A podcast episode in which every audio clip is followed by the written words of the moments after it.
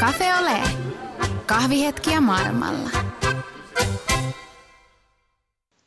Hei Helena. No moikka Lilli. Moikka moi.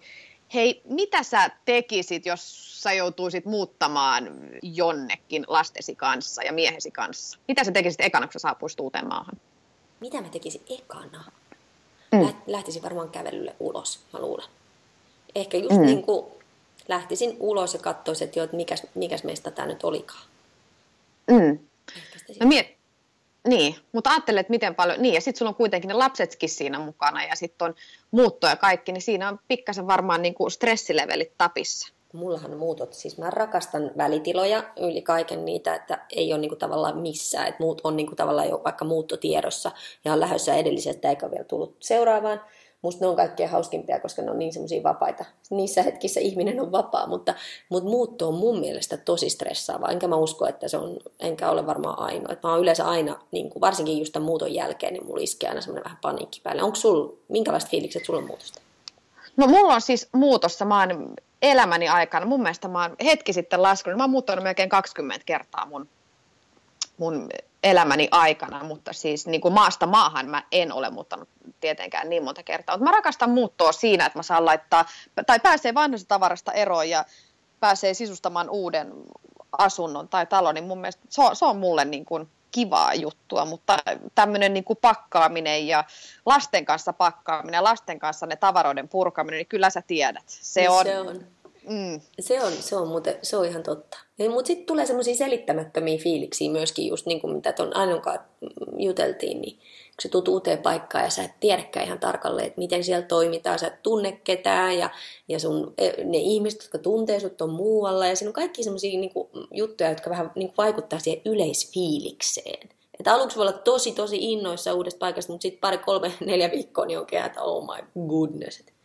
Niin, ehkä tulee semmoinen, niin, tai että jos on mennyt ihan niin kuin kestämisen niin kuin ja jaksamisen äärirajoilla ja sitten kun kaikki onkin tavallaan hyvin, että on la- talo laitettu ja kaikki on kunnossa ja fiksattu ja lapsille on löydetty koulut ja tietää missä ruokakaupat on ja muut, niin sitten saattaakin tulla semmoinen niin kuin romahdus siinä vaiheessa, kun toteaa, että ja varmaan se johtuu, tai varmaan siitäkin, että et, et sua ei tunneta. Ja kukaan ei, niin, niin kuin Ainokin sanoi, että kukaan ei tervehdi ja kukaan ei tunne, niin se on varmaan se, että ei niin kuin, kuuluu sinne, mutta ei kuitenkaan kuulu. Kukaan mm. ei huomaa. Ja sitten voi olla tietysti aika tyhjäkin fiilis, kun sä oot niin kauan sitä tehnyt ja sitä muuttoa. Ja sitten kun sä oot viimein saanut ne kamas sinne ja se olikin niin kuin tää, tää olikin nyt tää juttu, että oliko tää nyt hyvä päätös vai ei. Siinä on niin paljon, siis ne muutot on niin isoja, isoja, isoja semmoisia asioita. Tietysti eri ihmiset suhtautuu niihin eri lailla ja sitten kun tulee just niin kuin sanottua perhettä, niin ne, ne muuttaa vielä niin kuin muotoaan. Että, että Aino puhui tuossa meidän haastattelussa tästä koko muutosta niin kuin semmoisella sanalla kuin muuttoshokki, että hän on, niin kuin tietää jo, että semmoinen on niin kuin tulossa aina kun seuraava muutto on. Mm, kyllä. Ja sitten varsinkin, että niin kuin pukee sen sanoiksi, mikä on mun mielestä hirveän tärkeää ja niin. Puhuu siitä, että, että mitä se oikeasti, ja nimenomaan niin kuin asioiden oikeilla nimillä kaunistelematta. Mm. Se on oikein mm. hieno, hienoa. Joo, Aino oli tosi, tosi rehellinen näistä tuntemuksista. Mä luulen, että meidänkin podcastin kuuntelijoiden joukossa on paljon, paljon ihmisiä, jotka muuttaa paljon. Monissa, monien mm. kohdallahan se on ihan pää, arkipäivää näiden työkuvioiden vuoksi. Eli, eli tota, ja ne ei ole ihan semmoisia yksinkertaisia pikkujuttuja aina. Kuullaanko, mm. mitä Ainolla on kerrottavaa? Ehdottomasti. No niin. Heipä hei, tosiaan me soitellaan nyt tuohon tähän meikäläisen naapuriin, ei olla hirveän kaukana, eli Sveitsiin ja Ainolle. Aino, mitä kuuluu? Hyvä kuuluu, kiitos kysymästä. Mm. Kuinka kauan te olette siellä Sveitsissä asunut teidän perään? Me asutaan Genevessä neljättä vuotta, että me muutettiin tuossa kaksituhattaneljätoista syyskuussa tänne Köpiksestä. Okei. Keitä, sun, ke, keitä tämän perheeseen kuuluu? Äh, joo, siis äh, no, mun mieheni on kyproslainen diplomaatti, että sen takia muutellaan sitä aina niin kuin vuoden-neljän vuoden välein maasta toiseen. Ja sitten meillä on kaksi lasta, kaksi poikaa, jotka on viisi ja seitsemän. Okei.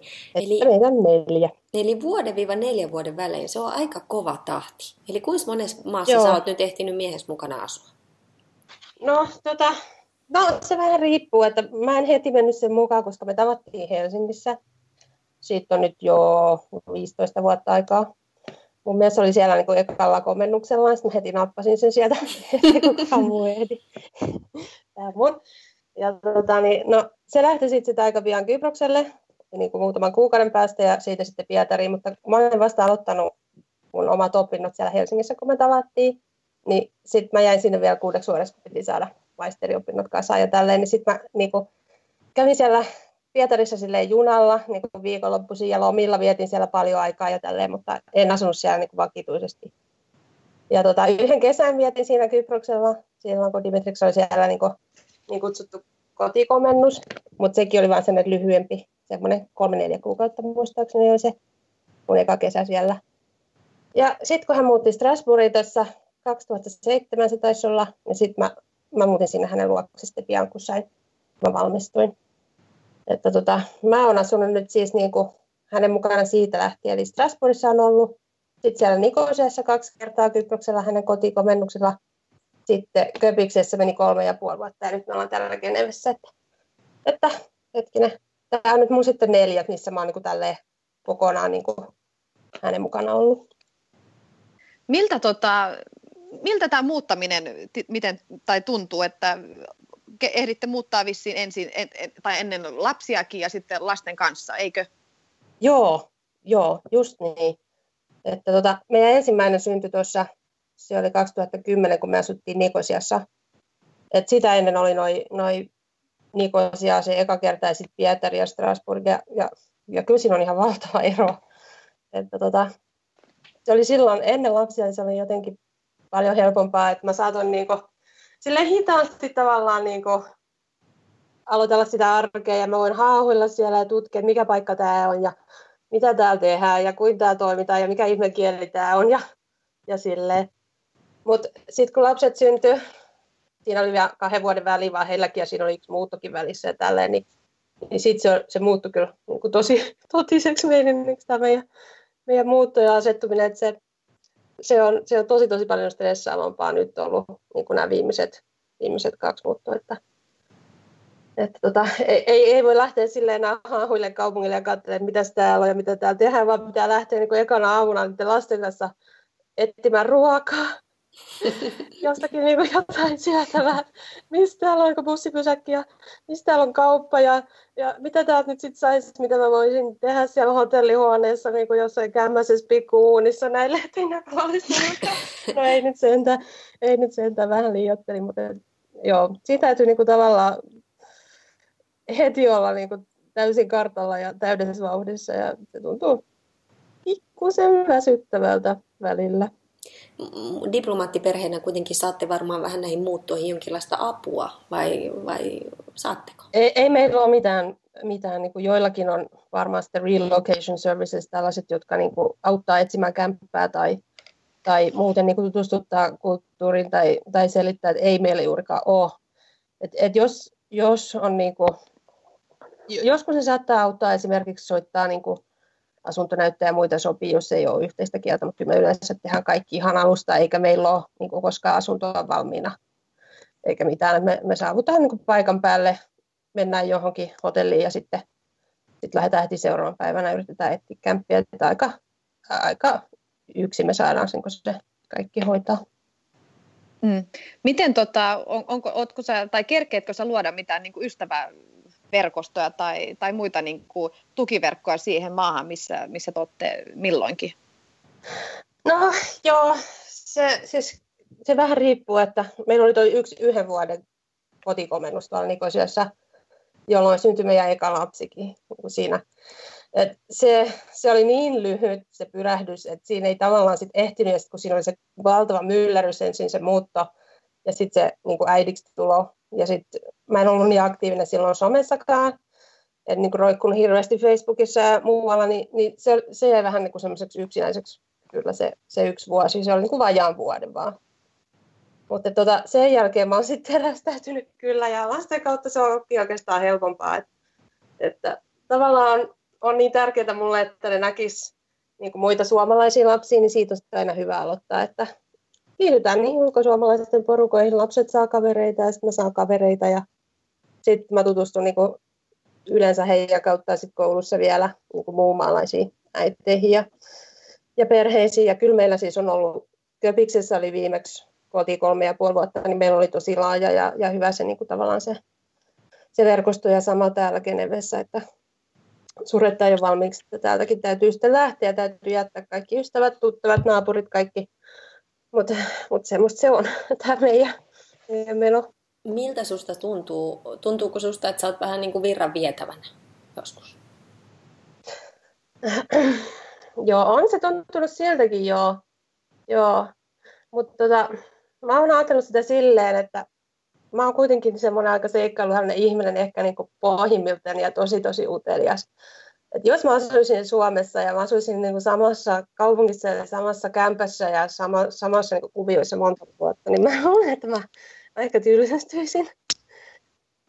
Eikä mä oon vielä löytänyt sellaista paikkaakaan niin kuin maailmasta, mihin mä, missä mä oon sellainen olo, että täällä mä haluaisin asua nyt loppuelämäni ja tää on nyt se paikka ja tänne mä haluan jäädä ja täällä mä haluan sitä olla eläkkeelläkin, niin ei, ei oikeastaan löytynyt sellaista paikkaa. Että kyllä mä niinku, kyllä, jos, niinku mun, jos, jos mun pistettäisiin valitsemaan, niin kyllä mä tämän silti valitsisin tämän, tämän tämmöisen sirkuksen, mitä me edetään, että vaikka se on rankkaa. Niin on se kuitenkin myös hauskaa, jännittävää ja tosi tosi palkitsevasta aina, kun pääsee yli siitä muuton niin kuin myllerryksestä ja shokista. Mm. Miten sitten sun mies on diplomaattina siellä, niin mitä sä itse teet? Teetkö sä itse töitä tai opiskeletko sä? Miten sä kulutat vapaa-arkisi? Joo, joo. No tota, mä, mä, mä yritän niin kuin yleensä jättää ne komennusten al, alkupäät silleen suht niin kuin tyhjäksi, että koska mulla yleensä tulee johonkin sortin hermoromahdus niin kuin jossain, jossain siinä ensimmäisen kuukauden tai parin aikana, niin mä en niin kuin ota sellaisia paineita ja yritän olla vertaamatta omaa uraani esimerkiksi niihin kavereihin, opiskelukavereihin, jotka on jäänyt Helsinkiin, että täällä yritän olla niin kuin ajattelematta, että nyt minua pitäisi olla siellä ja pitäisi olla täällä ja pitäisi tehdä tuota ja tuota. Mutta sitten yleensä joskus siinä puolen vuoden, vuoden paikkeilla tulee sellainen tunne, että nyt minun tarvitsisi tehdä niin kuin jotain. Sitten kun se arki lähtee vähän, vähän rullaamaan ja tulee silleen niin kuin automaattisemmaksi ja on niin kuin kavereita ja on niin kuin tälleen näin, lapsilla kaikki hyviä ja ollaan asetuttu, niin sitten tulee sellainen, että nyt olisi niin kuin sitä energiaa, nyt täytyy päästä jotain tekemään. Ja, ja tota, no, täällä Genevessä nyt sitten löysin suomikoulun, mä opetin siellä pari vuotta ja nyt mä oon siellä aktiivina sitten muuten, että mä teen niin kuin maailman suomikouluille ilmasto- ja velvollisuusmateriaalia, koska mä huomasin, että sitä puuttuu, niin oon niin kuin aktiivisesti mukana vielä sitä kautta ajan sitä blogissa. Sitten mä teen ää, noita kirjoittajaopintoja Jyväskylän avoimessa yliopistossa hitaasti, mutta varmasti. Ja sitten sitä kautta on löytänyt niin kuin pienimuotoisia kaupallisia kirjoitushommia, että teen sellaistakin ja lisäksi opiskelen ranskaa. Että kyllä tässä nyt on tässä kuitenkin, lapset pitää hakea sitten kolmelta aina iltapäivisin, niin on tässä niinku kiireisenä pysyn. Sä puhut, käytät sanaa muuttosokki ja, ja niinku niitä tuntemuksia. Sanoit, että, että on niinku ne ensimmäiset vaiheet siellä aina uudessa paikassa hyvinkin rankkoja, niin voitko sä vähän avata sitä enemmän? Äh, joo, no siis viimeksi. Viimeksi, kun muutettiin Köpyksestä tänne Geneveen, niin meidän lapset oli kaksi ja neljä. Se oli muutenkin niin kuin tosi sillä väsyttävää rankkaa aikaa. Ja sitten se muuttohan kestää niin kuin monta kuukautta tavallaan, kun siitä saa kuulla. Siitä alkaa sitten se kämpän käyminen läpi, että, että niin kuin mitä me otetaan mukaan, mitä me myydään, mitä me annetaan pois. Niin kaikki pitää oikeastaan käydä läpi, koska me halutaan sitten roudata niin kymmeniä vuosia sitä tavaraa, mitä ei enää tarvita, ei haluta. Niin alkaa se prosessi. Ja sitten, no viimeksi kun me tultiin tänne Geneveen ekan kerran käymään, se oli pari viikkoa ennen muuttua, me ajettiin Köpiksestä auto kahdestaan tänne. Sitten mä matkalla kuuntelin, niin kun yritin kuunnella ranskalaista musaa, että mä pääsisin vähän fiiliksi, jos tuossa kauheasti itkettää. Mitä me ollaan tekemässä, mä en kestä. Ja, ja tota, no. Sitten kun me oltiin päästy tänne, niin sitten mulle, niin mulle ei tule sellaista... Kulttuurisoppiteorian mukaan pitäisi tulla ensin sellainen valtava onni ja euforia niin kuin uudesta paikasta, että jes, mahtavaa, no mulle ei kyllä yleensä tule. Ja mä katsoin, että no joo, ihan kiva, mutta missä se ruokakauppa on? Ja sitten se alkaa se arki niin kuin silleen, tosi niin kuin silleen kovatahtisena ja siinä ei oikein ehdi silleen ihmettelemään. Ja... Niin, niin sitten viimeksi, kun me oltiin saatu kaikki kamat sitten paikoilleen vihdoin, kun oli viikkoja asuttu hotellissa ja oli ollut sillä tavalla niin kuin sellaista tosi irtonaista, oltiin saatu kaikki kamat tai melkein paikoille, ja sitten minulla tuli sellainen, että mä en jaksa, niin enää. Nyt semmoinen aika stoppi. Ja se johtuu varmaan osaltaan niin kuin siitäkin, kun, kun tavallaan menettää kaiken, kaikki ne sosiaaliset suhteet, joita on aivan rakentanut monta vuotta. Tuntuu vähän niin kuin olisi kuollut tai, tai olisi niin kuin muuttunut kummitukseksi tai jotakin, koska yhtenä päivänä on ystäviä, kavereita, naapureita, tuttavia ja sitten seuraavan päivänä ei ole ketään muuta kuin se oma perhe ja kukaan ei näe sua, kukaan ei tervehdi sua, kukaan ei välitä, ketään ei kiinnosta. Niin, niin se tuntuu kyllä tosi tosi rankalta ja täytyy surra tavallaan sitä edellisen elämän menetystä samalla, kun yrittää pyristää eteenpäin siinä, siinä uudessa. Niin, mm. niin, kyllä se aikamoinen just myllerys on. Kelle sä, kelle sä pystyt jakamaan näitä? On, onko sulla Suomessa hyviä ystäviä tai mies tietenkin siinä rinnalla, niin pystyt sä niinku jakamaan näitä ajatuksia? No mies, niitä saa aika paljon sitten kuulla jo. Ja sitten mulle itselleni on ollut aika ominainen tapa just käydä näitä läpi niin kuin kirjoittamalla, että mä kirjoittelen sitten ihan itselleni, itselleni näitä juttuja ja jotenkin pyörittelen kanssa niin kuin tosi paljon itsekseen. Ja sitten yritän löytää niin kuin sen henkistä seuraa, joka siis vähän tavallaan niin kuin tunnistaisi tämän saman fiiliksen, että, että mä viihdyn yleensä sellaisten ihmisten kanssa, jotka niin kuin rehellisemmin puhuu siitä, miltä, miltä niin kuin kaikki tuntuu ja sitten sit, niin, sitä kautta tavallaan saa sit vertaistukea, mutta mut siihen kestää jonkun aikaa, että tutustuu ihmisiin siihen niin paljon, että pystyy, pystyy puhumaan vähän niin kuin niistä negatiivisistakin fiiliksistä. Et kyllä se aika yksinäistä aluksi on. Ja, ja, ja, ja tietysti sitten sekin, että kun se, se kun kaikki on niin itsestä kiinni, eikö vaan? Että se on vähän niin kuin susta kiinni, että miten sä nyt... Ei sua välttämättä kukaan tule kotoa hakemaan sitten. Mm. Ei tule. ei, ei todellakaan tule. Ja, ja se on niin kuin... Mäkin olen tavallaan niin aika introvertti ihminen loppujen lopuksi, niin, niin kyllä se on hirveän hankalaa niin mennä uusiin porukoihin silleen, että tere, mä olen se ja se, ja että ruvetaanko hengailemaan.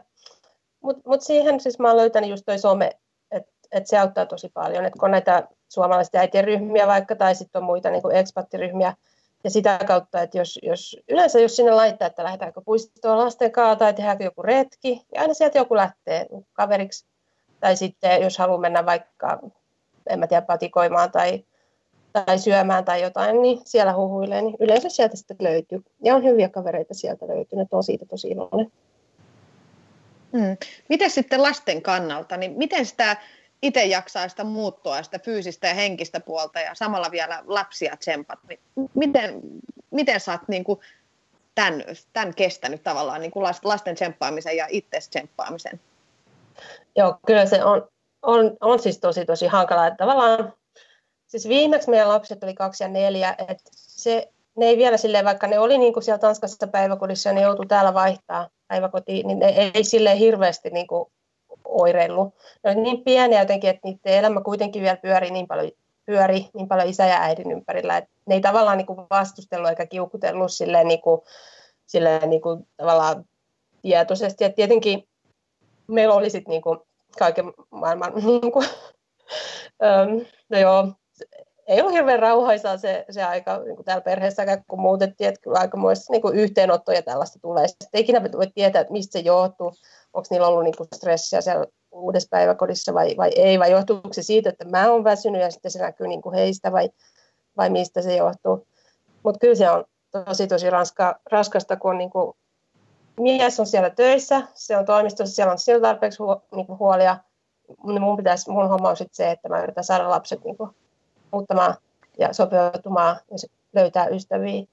Ja sitten vasta mulle niin kuin ne omat, omat kaverit, että omat tarpeet jää kyllä siinä sivuun tosi tehokkaasti muutamaksi kuukaudeksi.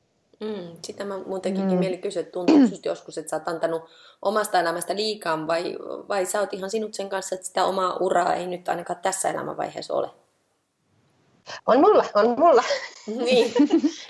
hyvin, hyvin pienimuotoista. Kyllä mä teen niitä kirjoitusjuttuja. Mä, mä niin koen myös sen vapaaehtoistyön, mitä mä teen Suomen koululle, niin mä koen sen sellaisena, että mä oon menossa kuitenkin eteenpäin.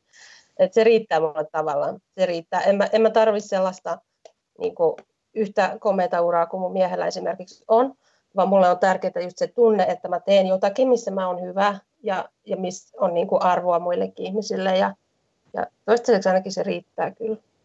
En mä sitä niin pidä, pidä pahana. No ei ollenkaan, sehän on tosi hienoa, mutta mä mm. mietin, että kun sä sanot, että sä oot käynyt maisterin tutkinnon ja näin, ja ystävät etenee Joo. urillaan tai tekee niin. jotain, niin, niin sä oot sen asian kanssa niin kuin rauhassa. Sä oot tehnyt rauhan niin sanotusti. Se ei, joo, niin kuin, kyllä se ei nyt, joo, joo. Joo, ennen lapsia oli tosi kova stressi siitä. Mä olen, että se täytyy järjestyä, mutta täytyy jotenkin niin kuin järjestyä se semmoinen hulppeura. Tai siis olin niin kuin aina tähdännyt siihen, että kuitenkin oli korkeasti kouluttautunut ja mulla jäi väikkärikin kesken sen takia, kun me muutettiin. Ja tota, no se harmitti sitten jonkin aikaa, mutta, mutta en mä tiedä, olisiko sitten lasten myötä, sit, en mä tiedä vaihtuiko niinku jotenkin niinku prioriteetit tai, tai mitä, mutta en mä, niinku, en mä sitä enää koe, niin mä nautin niinku niistä hyvistä puolista sitten, että mulla on enemmän vapautta. Mm. Tavallaan, että mulla on sitten itsellenikin aikaa, sitten kun se muutoinpöly on tavallaan laskeutunut ja kaikki elämä rauhoittunut, niin sitten mulla on itselleni aikaa, ei se huono juttu. Mm. Miten sitten, on, onko sulla jotain tapoja tai asioita, mitä sä tavallaan roudaat aina edellisestä maasta mukaan toiseen maahan, niin kuin kodista kotiin? Jotain ihan konkreettistakin. Mä oon tyyny. Se tyyny. Viimeksi kun me oltiin hotellissa, niin siellä meni kolme ja puoli viikkoa, ja mulla on sitä tyynyä ihan hirveän. Ei sitä voi pakata mukaan, kun se vie niin paljon tilaa. Että ensi kerralla täytyy varmaan mennä ostaa Ikeasta sitten samanlainen tyyny. Mutta ei, ei, ei muuten. Siis tuntuuhan se ihanalta, sit, kun ei ole nähnyt niitä kamoja niin viikkoihin eikä ollut omia tavaroita. Niin tuntuuhan se sitten ihanalta, kun saa sen kodin laitettu ja se alkaa näyttää taas niin kuin meidän elämältä, meidän kodilta. Kyllä se tuntuu ihanalta, mutta ei ole muuta kuin se tyyny. Se on se, se juttu. No, mitäs tää lähitulevaisuuteen nyt siis kuuluu? Joo, no meillä onkaan nyt kohta sitten viimeinen puoli vuotta täällä Genevessä. Meille tulee sitten tuossa loppukesästä tulee neljä vuotta täyteen. Yleensä se on se maksimipituus, joka voi olla niin kuin komennuksella. Ja koska mun mies on ollut nyt sitten jo silloin kahdeksan ja puoli vuotta niin kuin ulko, ulkona, niin sen täytyy palata sitten Nicosiaan Kyprokselle sinne ulkoasiaministeriöön töihin. Se on yleensä semmoinen kaksi vuotta vähintään se, se pätkä. Et meillä on sitten se uusi muutto taas edessä sitten. Sitten kesällä. Että tässä alkaa niin kuin lähtölaskelta ja taas uudelleen. Mm. Huomaatko sä mitään nyt, kun sä puhut niin kuin lähtölaskennasta, niin huomaatko sä sun käyttäytymisessä mitään niin kuin, tavallaan ajatusta, tai että sulla on koko ajan takaraiva sellainen fiilis, että sä oot just tai kohta lähdössä taas, niin onko sun käyttäytyminen niin kuin muuttunut tai muuttuuko se? Joo, on se siis. Silloin aina alussa ensimmäiset pari vuotta mä oon tosi tosi sosiaalinen, musta on kiva niin kuin tavata uusia ihmisiä, jos koululle Oikein koululle vaikka tulee uusi perhe tai tällä, niin mä menen aina jutustelemaan ja tälleen. Nyt sitten vika vuosi, kun pyörähti käyntiin, niin sitten on silleen, että hmm, en mä jaksa. en, mä jaksa en mä jaksa käydä niissä. Koululla oli jotkut grillijuhlat tai jotakin tällaista, niin en mä vaan, en mä vaan jaksa. Mä, mä jotenkin, siis me, me ollaan valittu lapsille jo se seuraava koulu siellä sitten Kyproksella, mihin ne menee syksyllä, ja me hoidetaan nyt sitä hakuprosessia, niitä papereita kaikki sinne. Meidän täytyy käydä siellä sitten heitä arvio, arvioituttamassa siellä koululla, että heillä lähtötasoja tällaista. Että mä, mä, mä tiedän, mä ajattelin aika paljon sinne eteenpäin. Mä ajattelen niin kuin meidän harrastuksiin, miten me järjestetään kaikki, että, että kaikki saa jatkaa jotakin, minkälaisia meidän päivät tulee olemaan, koska siellä on sitten taas aivan eri niin kuin aikataulu sekä miehellä että lapsilla. Ja ihan siis suunnittelen niin kuin aika silleen huomaamattakin varmaan niin kuin sitä tosi pitkältä, mikä on oikeastaan vähän hassua, koska ei sitä silleen voi niin kuin arvota tai suunnitella ihan kauhean tarkkaan etukäteen, että millaista se sitten tulee olemaan, mutta jotenkin sitä niin kuin valmistautuu jo. Ja niin, sä tavallaan niin, olet palaamassa tai olet menossa paikkaan, jonka sä vähän jo ennestään niin kuin tunnet tai tiedät jo, että miten siellä toimitaan. Minkälaisia tuntemuksia joo. sulla on siitä paluusta Kyprokseen? Joo, joo no, tuota, viime kerta oli silleen pieni, pientä semmoista myllerrystä, kun uh, se oli tosi lyhyt, se oli vajaa vuoden se, se keikka ja sitten lapsi syntyi siellä, ensimmäinen lapsi ja oli sellaista niin kuin aika, aika rankkaa ja aika yksinäistä, niin, niin kyllä minua se hiukkasen jännittää, että miten se nyt sitten menee se sopeutuminen, mutta toisaalta mä tiedän, koska mä oon tehnyt tämän niin monta kertaa, mä tiedän, että se, se rauha löytyy sitten taas kyllä jonkun, joku sen kuukauden jälkeen. Sitten meillä on siellä niin kuin tietysti sukulaisia, meillä on jo ystäviä, joita me voidaan jo tavata, joille voi jo valittaa, jos alkaa, alkaa niin ärsyttää. Niin, tota, niin se tavallaan helpottaa sitä, mutta sit toisaalta, koska se on mun miehen kotimaa, ää, eikä mun, eikä ole tällainen niin kuin neutraali kolmas maa, niin kuin nyt tämä Sveitsi on, niin sitten siinä tulee myös semmoista kulttuurishokkia, että sit meidän elämästä tulee tosi paljon niin kuin kyproslaisempaa kuin mitä se nyt on. Että sitten sitä, sit me eletään niin kuin oikein tosi tosi kyproslaista arkea. Että tähän, siis aina kun ollaan jossain kolmannessa maassa, niin se on enemmän sellaista vähän neutraalimpaa, me ollaan tavallaan tasavertaisempia, mutta sitten kaikki toimii siellä niin kuin sillä tavalla kyprosaisittain. Ja sama meillä kotona, niin siitä tulee sitten semmoista tiettyä, tiettyä stressiä kanssa. Mm. Tietysti lapsille se voi olla ihan hyvä, hauskakin kokemus, että voi elää siinä isän kulttuurissa. Ja aivan mahtavaa, ja siitä mä oonkin tosi tosi onnellinen, että, että se on tosi hyvä lasten niin kuin identiteetille, niiden, niiden itsetunnolle, niiden kielitaidolle ja siis ihan kaikille.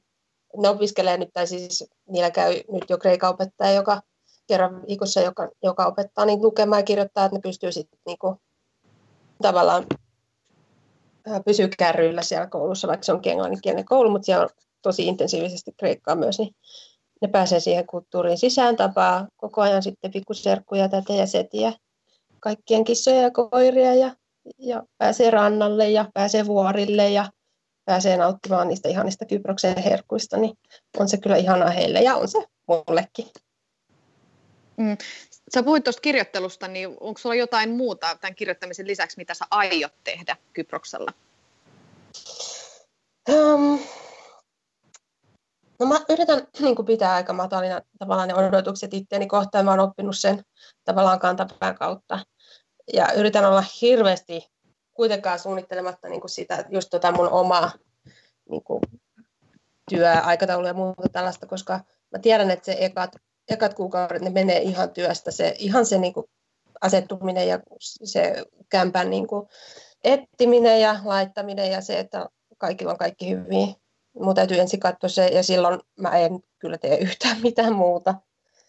Mutta tota, niin, sitten kyllä joo, katsotaan, katsotaan miten käy. Nicosiassa ei ole vielä suomikoulua ollenkaan. Mm, löytyisikö mm, mm. niin, löytyisikö sinne ehkä lapsia tai sitten mä voin aina tehdä näitä kirjoitusjuttuja netissä, se on, on semmoisella free, freelancer-saitilla, mistä saa, mistä saa niinku tällaisia pikku, pikkuhommia, niin niitä voi tehdä missä vaan. Et, et sitten sit, sit, kun tuntuu taas, että on energiaa, on aikaa ja jaksaa, niin, niin kyllä mä sitten voin. Ja aina siis käy silleen, että mitä enemmän niinku tekee kaikkea ja, ja opettelee kaikkea, niin sitten sit tulee niinku uusia ajatuksia. Mähän voisin tehdä tätä ja mähän voisin kokeilla tota ja se tavallaan niin kuin aina kantaa. Et kunhan ei pysähdy, vaan, vaan, vaan tekee jotakin, niin, niin, niin aina sitä johonkin jännittäviin paikkoihin eksyy. Hieno, hieno asenne. Seikkailun tosiaan halua. Niin, ja otetaan Joo. viimeiset kysymykset. Nyt aina me kysytään jokaiselta, jotka istuu meidän podcast-penkkiin, niin nämä samat kolme viimeistä kysymystä. Okei. Okay. Jos olisit Suomessa, niin missä olisit ja mitä tekisit? Eh. Jaa. Kyllä mä olisin tota, niin Helsingissä ja mä, mä, tekisin, mä tekisin väitöskirjaa. Tai sitten mä olisin jossakin, jossakin järjestöllä töissä. Tyttöjen talolla olisin ehkä töissä. Jos voisin ihan niin kuin päättää, että mä tuun teille töihin, niin sinne mä menisin. Mitä, ihmi, mitä ihmiset luulevat, että sun elämä on nyt? Ah, en tiedä. En mä tiedä. Varmaan ne luulee, että mä käyn punttisalilla tai jossain manikyyrissä ja pedikyyrissä. Mutta ja en, en käy. Ei, siis, ei, ei näillä Sveitsin hinnoilla ja, ja muutenkin. Siis mä, mä yleensä istun tuossa tietokoneen ääressä ja naputan jotakin tylsää. Ja sitten mä käyn, mä käyn tota, niin ostoksilla, ruokaostoksilla tuolla Ranskassa. Sekin on erittäin eksotista. Ja viimeinen kysymys. Oletko onnellinen? Joo, olen tosi onnellinen nyt. Nyt, nyt on tällaista tyyntä myrsky edellä ja myrskyjen välissä. Nyt on tosi hyvä mieli. Hyvä, hei, tähän on ihana päättää. Kiitos paljon Aino sun ajastasi. Tämä oli opettava. Kiitos, kiitos teille. Mm, kiitos teille, oli tosi kiva jutella. Kiitos, kiitos. Tsemppiä tulevaan.